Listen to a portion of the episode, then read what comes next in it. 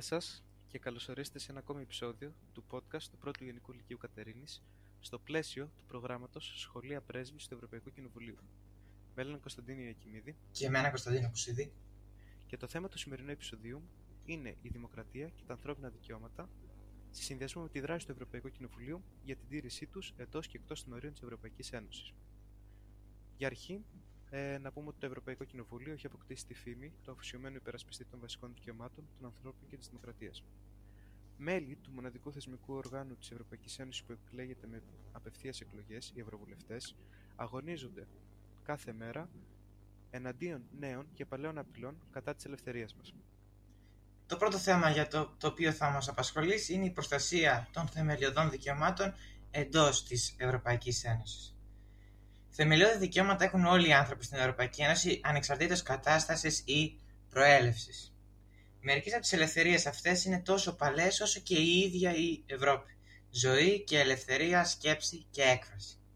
Ορισμένες ε, όμως ε, ε, από τις ελευθερίες χρειάστηκε να διατυπωθούν ξανά, προκειμένου να συμβαδίσουν με την εποχή, με τους καιρούς. Η προστασία των προσωπικών δεδομένων, για παράδειγμα, ή η απαγόρευση της κλωνοποίησης του ανθρώπου σίγουρα δεν ήταν ανάμεσα σε όσα απασχολούσαν τους πρώτους εκλεγμένους ευρωβουλευτές περίπου τέσσερις δεκαετίες πρωτήτερα.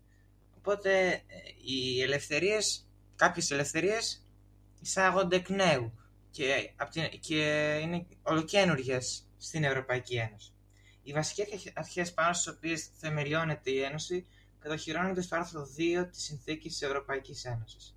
Αυτές είναι ο σεβασμός ανθρώπινης αξιοπρέπειας, η ελευθερία, η δημοκρατία, η ισότητα, το κράτος δικαίου και ο σεβασμός των ανθρωπίνων δικαιωμάτων συμπεριλαμβανομένων των δικαιωμάτων των ατόμων που ανήκουν σε μειονότητες.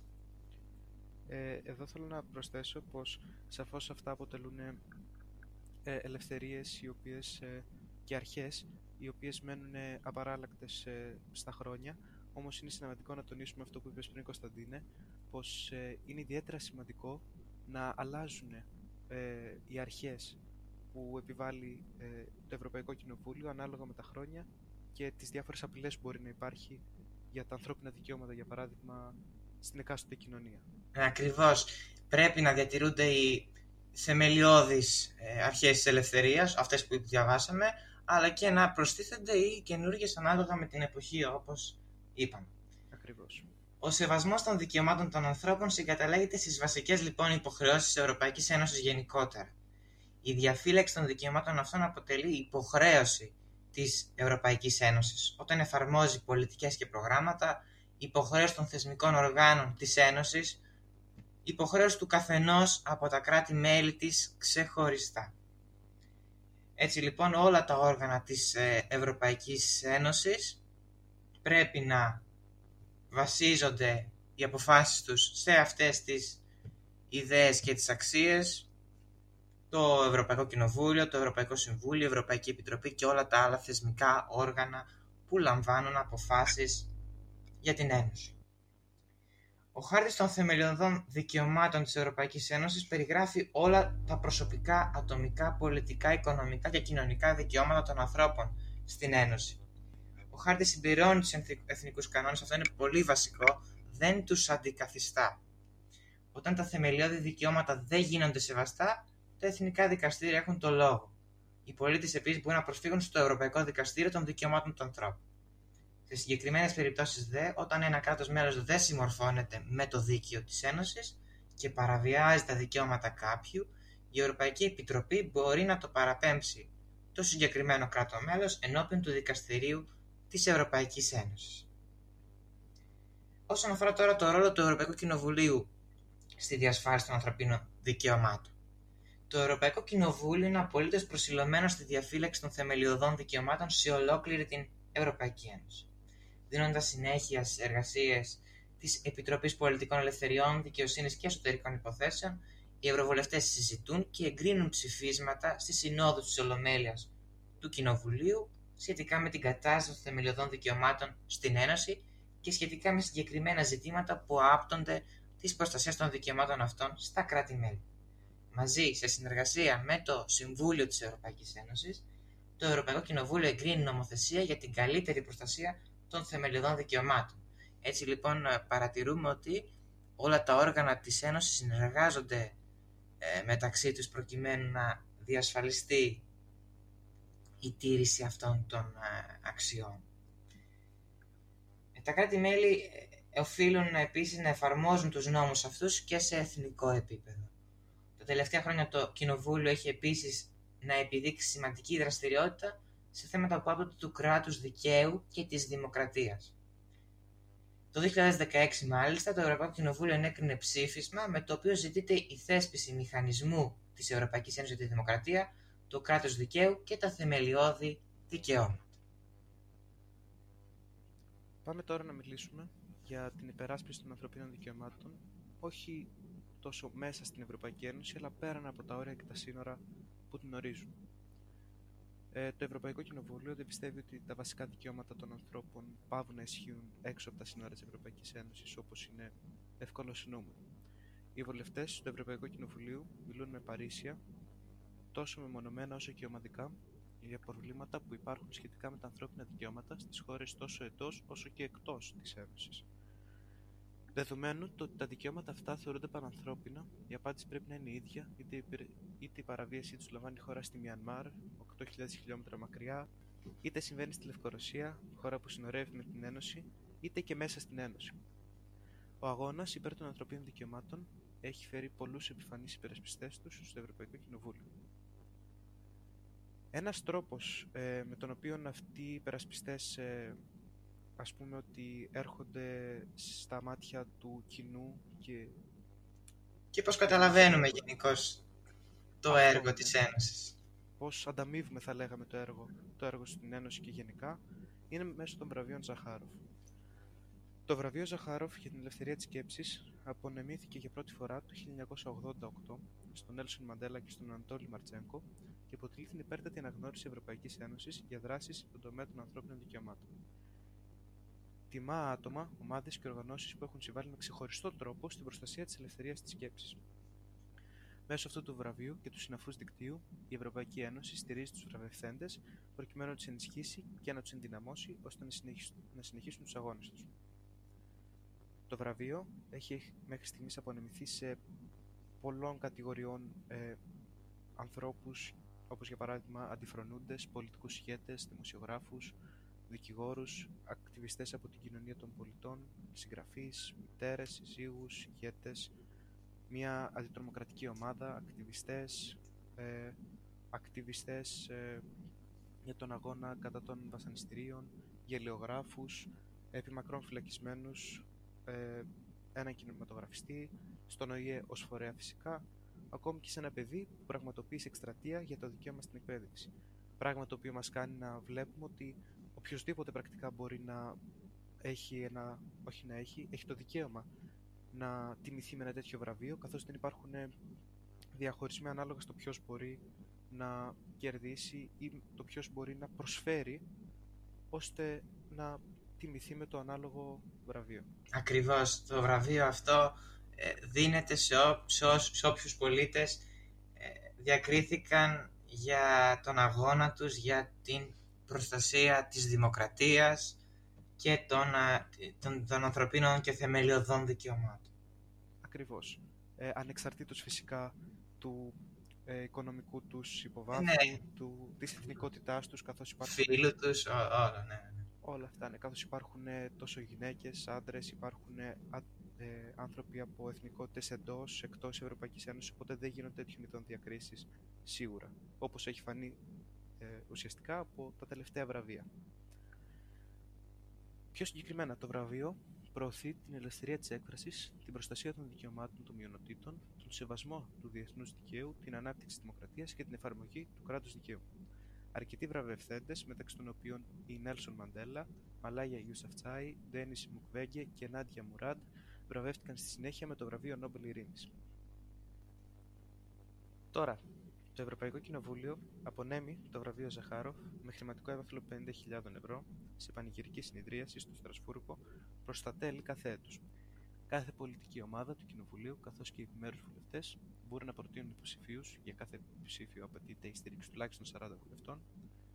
Οι υποψήφοι παρουσιάζονται σε κοινή συνεδρίαση των Επιτροπών Εξωτερικών Υποθέσεων και Ανάπτυξης και της Υποεπιτροπής Ανθρωπίνων Δικαιωμάτων, των οποίων τα μέλη, σε πλήρη σύνδεση, ψηφίζουν τους τρεις επικρατέστερους υποψηφίους.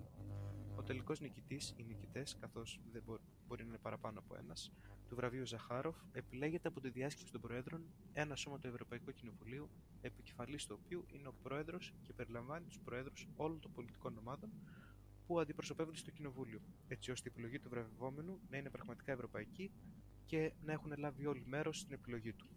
Ακριβώς και θα μείνω στο γεγονός ότι δεν, μπο... ε, δεν είναι απαραίτητο να υπάρχει μόνο ένας νικητής κάθε χρόνο.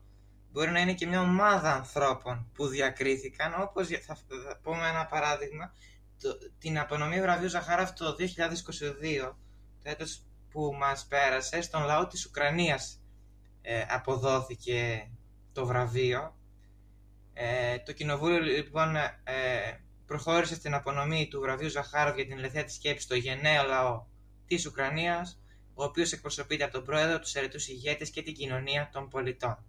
Συγκεκριμένα, όπως δήλωσε η πρόεδρο του Ευρωπαϊκού Κοινοβουλίου, κυρία Ρομπέρτα Μέτσολα, το ροή αυτό είναι για τους Ουκρανούς που αγωνίζονται στο πεδίο της μάχης, για όσους αναγκάστηκαν να διαφύγουν, για όσους έχασαν συγγενείς και φίλους, για όλους όσοι υπερασπίζονται και αγωνίζονται για αυτά που πιστεύουν.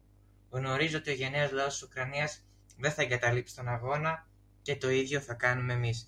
Θεωρώ ότι το παράδειγμα της Ουκρανίας ε, αναφορικά με τη δημοκρατία και τα ανθρώπινα δικαιώματα είναι το πλέον χαρακτηριστικό παράδειγμα για, το, για τον αγώνα αρκετών πολιτών για να διατηρήσουν τα δικαιώματά τους. Ακριβώς.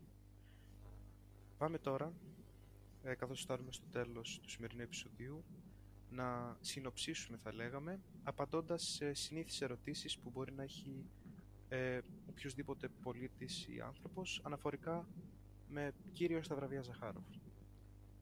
Πρώτη ερώτηση. Γιατί το βραβείο ονομάζεται βραβείο Ζαχάροφ για την ελευθερία της σκέψης. Η απάντηση είναι πως το βραβείο πήρε το όνομά του από τον Σοβιετικό επιστήμονα αντιφρονούντα και νικητή του βραβείου Νομπέλ Ειρήνης Αντρέη Ζαχάροφ, ο οποίος έζησε 1921 με 1989, το Ευρωπαϊκό Κοινοβούλιο απονέμει το βραβείο σε εκείνους που, σαν το Ζαχάροφ, αφιερώνουν τη ζωή τους στον ειρηνικό αγώνα υπέρ των ανθρωπίνων δικαιωμάτων. Αργότερα, μια άλλη ερώτηση είναι το ποια είναι τα κριτήρια για να προταθεί κάποιος υποψήφιος.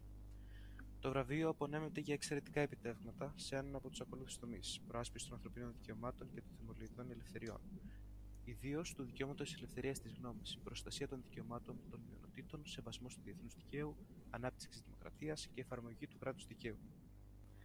Με τον όρο επιτεύγματα νοείται κάθε πνευματική ή καλλιτεχνική παραγωγή ή ενεργή δράση στους προαναφερόμενους τομείς. Ποιος προτείνει τους υποψηφίους; Οι υποψήφοι για το βραβείο Ζαχάροφ μπορούν να προταθούν από τις πολιτικές ομάδες ή από οποιαδήποτε ομάδα 40 τουλάχιστον βουλευτών του Ευρωπαϊκού Κοινοβουλίου. Μεμονωμένοι βουλευτές μπορούν να υποστηρίξουν μία μόνο υποψηφιότητα. Κάθε πρόταση πρέπει να είναι υπογεγραμμένη και να περιλαμβάνει δικαιολογητικά. Πάμε σε μια επόμενη ερώτηση. Πώς επιλέγεται ο τελικός νικητής, Οι υποψηφιότητες αξιολογούνται σε κοινή συνεδρία της Επιτροπής Εξωτερικών Υποθέσεων και της Επιτροπής Ανάπτυξης. Μετά από αυτή την αξιολόγηση, οι δύο επιτροπές ψηφίζουν για την κατάρτιση τελικού καταλόγου τριών υποψηφίων σε αλφαβητική σειρά. Η διάσκεψη των Προέδρων του Ευρωπαϊκού Κοινοβουλίου για, την οποία μιλήσαμε σε προηγούμενο podcast. Το σώμα περιλαμβάνει τους επικεφαλείς των πολιτικών ομάδων και την πρόεδρο του Ευρωπαϊκού Κοινοβουλίου επιλέγει έναν νικητή. Μια άλλη ερώτηση είναι τι είδους βραβείο απονέμεται στον νικητή. Ο νικητής κερδίζει χρηματικό βραβείο ύψους 50.000 ευρώ. Το βραβείο μπορεί να απονέμεται σε φυσικά πρόσωπα ή σε ενώσεις και οργανώσεις, ανεξάρτητα από το αν έχουν ή όχι νομική προσωπικότητα, όπως είδαμε πέρυσι απονεμήθηκε στον λαό της Ουκρανίας. Η ηθαγένεια, ο τόπος κατοικίας ή η έδρα των υποψηφίων δεν έχουν καμία σημασία, εννοείται αυτό. Τι συμβαίνει τώρα μετά την απονομή του βραβείου; Το Ευρωπαϊκό Κοινοβούλιο ενώνει τις δυνάμεις του με τους νικητές στο πλαίσιο της κοινότητας του βραβείου Ζαχάροφ που δημιουργείται και που είναι αρρωγός στον αγώνα τους να υπερασπιστούν τα ανθρώπινα δικαιώματα και σύμμαχός όταν απειλούνται ή κινδυνεύουν. Όντας πρεσβευτές της ελευθερίας της σκέψης, οι νικητές καλούνται να συνεχίσουν να αγωνίζονται για τα οικουμενικά ανθρώπινα δικαιώματα στο πλευρό του Ευρωπαϊκού Κοινοβουλίου. Οπότε η δράση αυτών που κέρδισαν το βραβείο δεν τελειώνει με την απονομή, αλλά συνεχίζει καθ' όλη τη διάρκεια της ζωής τους σε συνεργασία πάντα με το Κοινοβούλιο.